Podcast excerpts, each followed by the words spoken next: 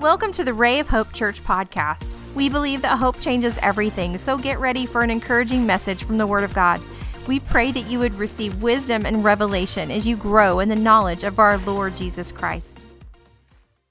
That's worth the price of admission, wasn't it? Thank you, Chris. Thanks, guys. Powerful, powerful. I'll tell you what, I'm glad I came to church today, aren't you? Wow. If you have your Bible, pick it up. We're going to go to the Old Testament, 2 Kings chapter 13 here in just a moment. We're going to complete our series, Lord willing, on a new season. Say that with me. It's a new season. Let's say it together. It's a new season. How many of you have ever been in a place you needed a new season? Yeah, I needed a change. I needed something to happen. I needed a turnaround. I, I needed a breakthrough. I needed a healing. I, I need deliverance. God specializes in that in our lives. Amen. Let's pray before we get started. Father, we thank you. We thank you for your goodness, your mercy, your greatness. Lord, speak to our hearts today. We are looking to you for help. We're looking to you for remedy. We're looking to you for inspiration. You are our God. You're the mighty God, the thrice holy God. You are God alone. And we bless you. We praise you. And we lift you up today. In Jesus' name, amen. You may be seated. Turn to your neighbor and say, I'm glad you're here today. Chapter 13, 1 Kings, verse 14, Elisha had become sick with the illness of which he would die. When Joash, the king of Israel, came down to him and wept over his face, he said, Oh, my father, my father, the chariot of Israel, their horsemen. Elisha said to him, Take a bow and some arrows. So he took himself a bow and some arrows. And he said to the king of Israel, Put your hand on the bow.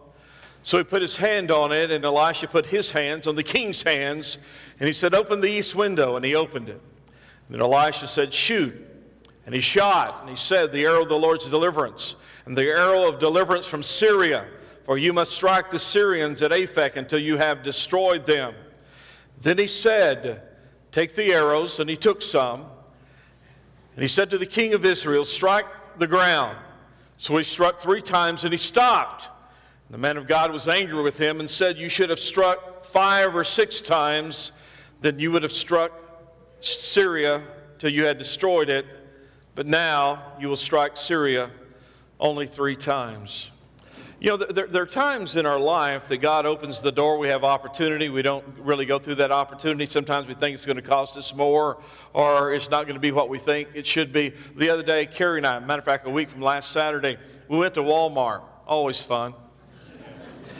And Carrie said, What do we need? I said, We need peanut butter. So uh, we went to get peanut butter. When we checked out, it was $134. How many of you ever went to Walmart for something and, and it was like a ton more than what you thought you were going to buy? And uh, so that, that's one of the things that we did. It was $134. Why do you remember that? I don't know. Peanut butter, $134. I'm, I'm for sure. But, but one of the things that happens in all of our lives is that as we transition, as we go through new seasons, then there is a cost, there is a, a passion, there is a price that we have to pay. Now, I want to give you a little, uh, little history lesson here, not that you don't know it. Uh, let, us talk about Elisha. Elisha is the prophet after Elijah, so sometimes you get them confused Elijah, Elisha. But remember, Elisha was the one who wanted the double portion from the prophet Elijah. Now, Elijah was powerful in his own right, but, but here comes Elisha. And the, I think the quintessential scene for Elisha, for most of us, is when he asks Elijah for the double portion and Elijah doesn't rebuke him, he tells him how to get it. He says, If you watch me go up, because he knew the Lord was going to take him home. And a fiery chariot separated the two prophets, and Elijah was taken up in a whirlwind. And as he went up, he dropped the mantle, which was symbolic of the anointing of the prophet. And Elisha took the mantle and he headed back. And as he crossed the Jordan River, he smote the river with the mantle and said, Where is the God of Elijah? And the water parts. How many of you know he knew he had the goods at that moment? Now, the ministry of Elisha, almost 60 years of ministry, was huge. He not only impacted individuals, he impacted nations. Can you believe with me that one person can impact a nation? a church, a family, a community, a school, a job site, uh, maybe somebody you don't even know, one person. And Elisha is going on this uh, epic ministry of 60 years, and he is curing through the power of God leprosy, he's raising the dead. He is directing armies. He captures armies by himself. I mean, th- this is a powerful, powerful man that is used by God. But uh, the time in this passage is the time of the divided kingdom. Many of you know that there is the northern kingdom, Israel, the southern kingdom, Judah. When Solomon died, there was a squabble among the family, and one took the northern, one took the southern. This is the time. And then the king here is the king of Israel. His name here is Joash or Jehoash, as you have him translated in other places. But look at verse 3. The anger of the Lord was against Israel because of their sin. Uh, let me tell you, sin will take us to a season that won't be good in our life. Amen. And you've been there, and I've been there. That season of sin, it, it, seems pleasurable. It does last for a season, but it will take you further than you want to go, make you pay more than you want to pay, and keep you longer than you want to stay, right? That's what sin does. It, it keeps us for a season. But notice there in that passage, the Lord was against Israel because of the sin, but here's the good news God gives people the opportunity to change. The grace of God appears to every man. And even under the old covenant, God's grace was there. We don't have to stay in a bad place. If you're in a bad place today, your attention, please, don't stay there. Don't, don't stay in a place where you don't want to be today. Decide today, I am not going to stay in this place. Can I hear an amen? amen? So they were in a bad place. But God can give us change. Sometimes we feel like we're locked into something. I, I read this story recently. How many of you remember Paul Harvey? The rest of the story. I remember a story Paul Harvey told, and he, he told it about a, a young man who his family came from Sicily. And there was generations of them that were fishermen, about 300 years. Uh, one followed in the fishing business, another one, then another one, another one for 300 years. And then Joe decided, I don't want to follow in the fishing business because I really can't stand the smell of fish. And, and I go out on the boat and I get seasick. How many of you know a seasick fisherman is not a good fisherman? I mean, you're kind of green around the, the, the, gills and you're chumming the fish over the side of the boat. Okay, let's don't go there. But, but Joe decided, uh, you know, I, I, I don't like this. I, I, get sick at the smell of the fish. I get, I get seasick. And his dad began to say things like this. He said, Son, you're just good for nothing. You know, you, you, you can't fish with us. You, you, you can't go out with us. But, but Joe went a different direction. And you will know him. His name is Joe DiMaggio. And he became one of the greatest baseball players of all time because he decided, okay, I can't do this. I'm going to go a different direction. And it's ironic. Someone pointed this out to me this morning in the early service. You know what they called him? The Yankee Clipper. they referred to him as a boat, and he didn't like boats, but he was called the Yankee Clipper. He decided, okay, I can't go this direction, but God has a way of giving His grace to move us out of that place. Look at verse 4. They're in a bad place. The Syrians are attacking them. Your attention, please. They're taking their cities. They're killing their people. They're taking them to servitude. But then the king sought the Lord. It's amazing to me how well I can pray when I'm in trouble. Isn't that true about you? I mean, one of my kids get in trouble, boy, I can hit the floor, I can pray. If I'm in trouble, if, if I have an issue, guess what? It'll drive me to prayer.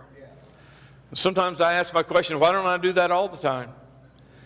But trouble and conflict and the enemy will put you on your knees. It will humble you. It will cause you and I to seek God. And that's exactly what's happening here. There's getting ready to be a new season of deliverance for these people because the king is seeking the Lord. When trouble comes, we start seeking and looking for a new season. When disappointment comes, we start looking for a new season. When there is lack, when there's dis- contentment, when we feel like we're not growing, we're looking for a new season. But here is also some good news God is a rewarder of those who diligently seek Him. So if we seek Him in faith, guess what happens? He meets us. Can, can God really answer the prayer and the seeking of a king who worships idols? and a king who's leading the country the wrong way, will God really turn his face to this king? And the answer is yes, he did. Absolutely. You may ask the question God, I'm so messed up. Can you even find me? Here's the good news yes, he can. He knows where you're at. God, can you forgive me of all the stuff that I've done? Yes, he can. You know how we know? Look at the person next to you. If he did it for us, guess what? He can do it for you. Because we've all had those issues. Nobody's perfect. If you're taking notes, let me just give you a few things here. Here's number one a new season most likely will include a process.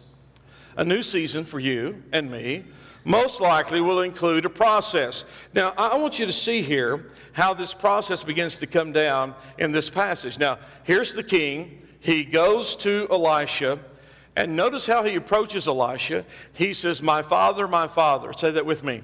My father, my father. Now let's all say it. My father, my father. Now Elisha's not his natural father, but he's looking to Elisha as a spiritual father. Not only a spiritual father personally, but Elisha is the spiritual father for the entire nation. And he's respecting him. Even though he hasn't in the past done what's right, he comes in respect. And then he also says, We're in trouble in Israel, the chariots, the horsemen. We are in trouble in Israel. How many of you know nations can get in trouble? America can be in trouble. So we need God's deliverance. And so Elisha says, King, get the bow, grab an arrow, open up the east window and as the king took the bow and the arrow and he pulled it back, the Bible says Elisha put his hands on the king's hands. And he launched the arrow of deliverance out of the east window. You say, why the east window? That's the direction of Syria. That, that, that's where the Syrians are.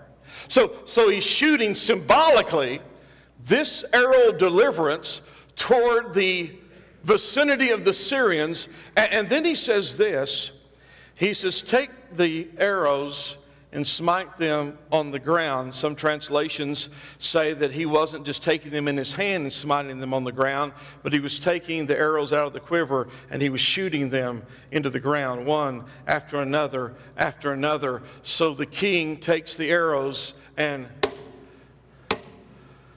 three hits the ground and he stops. it's interesting the process that Elisha takes him through. Do you realize that so many times in the Bible, God uses process? Uh, let's, let's just go back a little bit because this is not the first time Elisha's done this. Naaman comes to Elisha, and Elisha doesn't even go out to meet him, but he says, Okay, here is the way you get your healing. I want you to go to the Jordan River, and I want you to dip in the river seven times. Do you realize it took process to take the city of Jericho? Joshua, this is what you do. You march around the city every day, seven days. it's a process. it's interesting that Jesus, with the blind man, spit on the ground, made mud, smeared in his eyes, and told him to go through process. Why does God do that? Lord, lay your hand on my head and zap me. I don't want to go through process. Can I hear an amen? amen? You know, I thought about the, the blind man. Jesus spit on the ground, made mud, smeared in his eyes. Do you realize some of Jesus' DNA got in his eyes? Carrie and I, for, for Christmas, I, I, I bought her the packet where we check our uh, ancestry. So we just got it in the mail the other day. We, we got two packages, one for me, one for her. I'm not for sure if I want to know. I don't think our family tree forks. But, uh, but anyway, we, we were going to the hospital to make a visit, and so she got the, uh, the instruction manual out and she's reading it.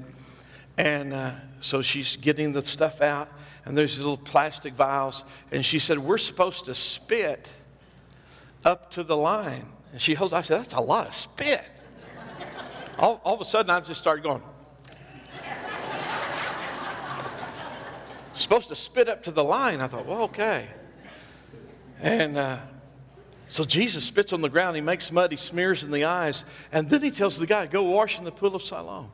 Can you imagine this blind guy with mud on his eyes? And, he's groping through the streets of Jerusalem and, he's trying to find the pool of Siloam. But guess what? When he washes his eyes, he came up seeing. And, and, and when Joshua walks around the wall, the wall falls. And, and when Naaman dips in the water, he comes up cleansed from his leprosy. You see, sometimes God says, okay, Mike, I'm going to answer your prayer, but this is what I want you to do. There's process for you. Secondly, a new season should be embraced with passion and not with apathy. An Army uh, instructor over at Fort Sill gave this story. Do you realize Fort Sill is one of the biggest artillery training places in the world? And, he told the story. He said, You know, I've had a lot of students go through the training over many years, and, and I've trained soldier after soldier after soldier. I've trained thousands of soldiers at Fort Sill. And he said, Some of the soldiers were really engaged at what they're learning. Some of them could care less. They sleep during the class. They don't take notes. You know, you have to, you know, motivate them. But this is what he said. He said, in the middle 60s, he said it was the most attentive group that I ever trained. He said they, they hung on every word I said. They took copious amounts of notes. They went to the field and they learned and they were engaged and, and, and they, they, they heard every word I said. Someone asked, What's the difference? He said, Here's the difference. Because that group in six weeks was going to be in Vietnam. And they knew they were going to face the enemy. If you're going to face the enemy, how many of you know you're going to have your ear turned? What do I need to do to win the victory? What do I need to do to be successful? Honey, if you're not hungry, you won't get a thing I say. But if you're hungry, you will hang on every word. If you need a breakthrough, you will hang on every word. If you need to push forward, you'll hang on every word. Because there's an enemy out there we are learning today that we embrace this with passion and not apathy. Listen, if you get married, get married with passion. Oh, I deserve a better amen than that. I mean, if you go on the honeymoon, hey, act like you're excited. and try not to let that slip. Year one, two, three, four, five, six. I mean, we need to be passionate about our marriages. If you're having a new baby, be passionate about that. This is exciting. This is great. If you're pursuing God, be passionate about that. If the Spirit's directing you somewhere else, be passionate about that. Why? Because six dips is not enough, Naaman. You've got to do the seventh. I'm convinced he was just as leprous when he came up on the sixth dip as he was before he even got in the water. Joshua, six trips around the wall's not enough. You got to make seven trips around the wall. How many of us have been guilty? Colluding myself we put forth the effort and the effort and the effort and the effort, and all of a sudden we got tired or we were discouraged. We didn't hear what we wanted to hear. It didn't work out like we thought it would work out. And God is saying, hey, keep passionate about this. Naaman, if you will keep dipping, I will answer your prayer. Joshua, if you'll keep walking, I'll answer your prayer. Don't stop. If you don't get anything else this morning, don't stop. It's a new season. It's a new season. God is bringing us to a new season. Don't stop. It's interesting that sometimes we don't recognize our season. It's there, but we don't see it. I was reading the other day, you know the story. David, he was uh, running from Saul. Saul's hunting him down like a dog. And through the process, people are, are attaching themselves to King David. And so before David ascends to the throne, people are identifying with him. And so we have the mighty men of David. Then the Bible says there are people from the different tribes come out and identify with David. And it's interesting that most of the words talk about men of war. Did you read about there were men who could sling a stone with their right hand or their left hand? And there were people who were good with swords and javelins and spears. And, and so there's this whole litany of, of, of tribesmen and people are coming out. And then you get down, and there's a group of people from the tribe of Issachar. And it doesn't say they were good with slings or stones or swords or javelins or spears, but it does say this they had the understanding of the time and the season to know what Israel ought to do. Let me tell you what's important when you know the right time, when you know the right season. Here, Joash is with the elder statement, Elisha. It would be the last time we have recorded that anybody is with him when he's alive, and he strikes the ground or he shoots the arrows on the ground three times, and he stops, and Elisha is a little bit out of shape. Matter of fact, the Bible says he's angry. Now, here's something just to note Elisha never told him how many times to strike the ground. Do you notice that?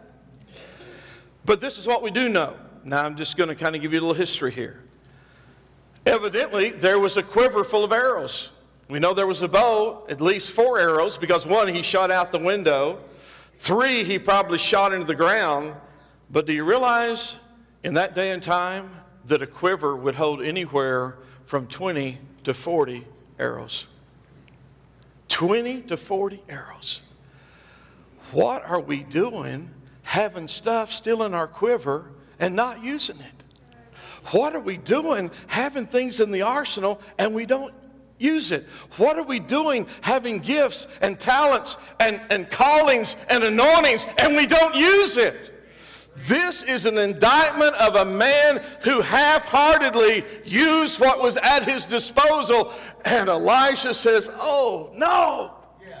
You were only going to defeat the Syrians three times.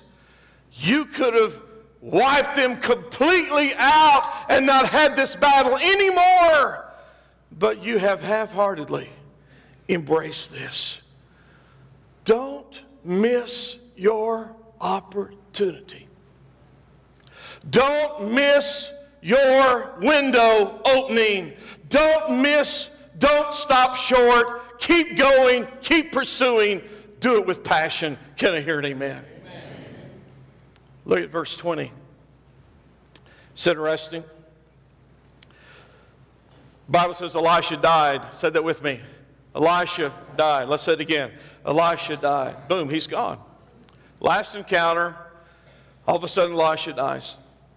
Now, what's really interesting about this story is because we have a little bit at, at the back end of it.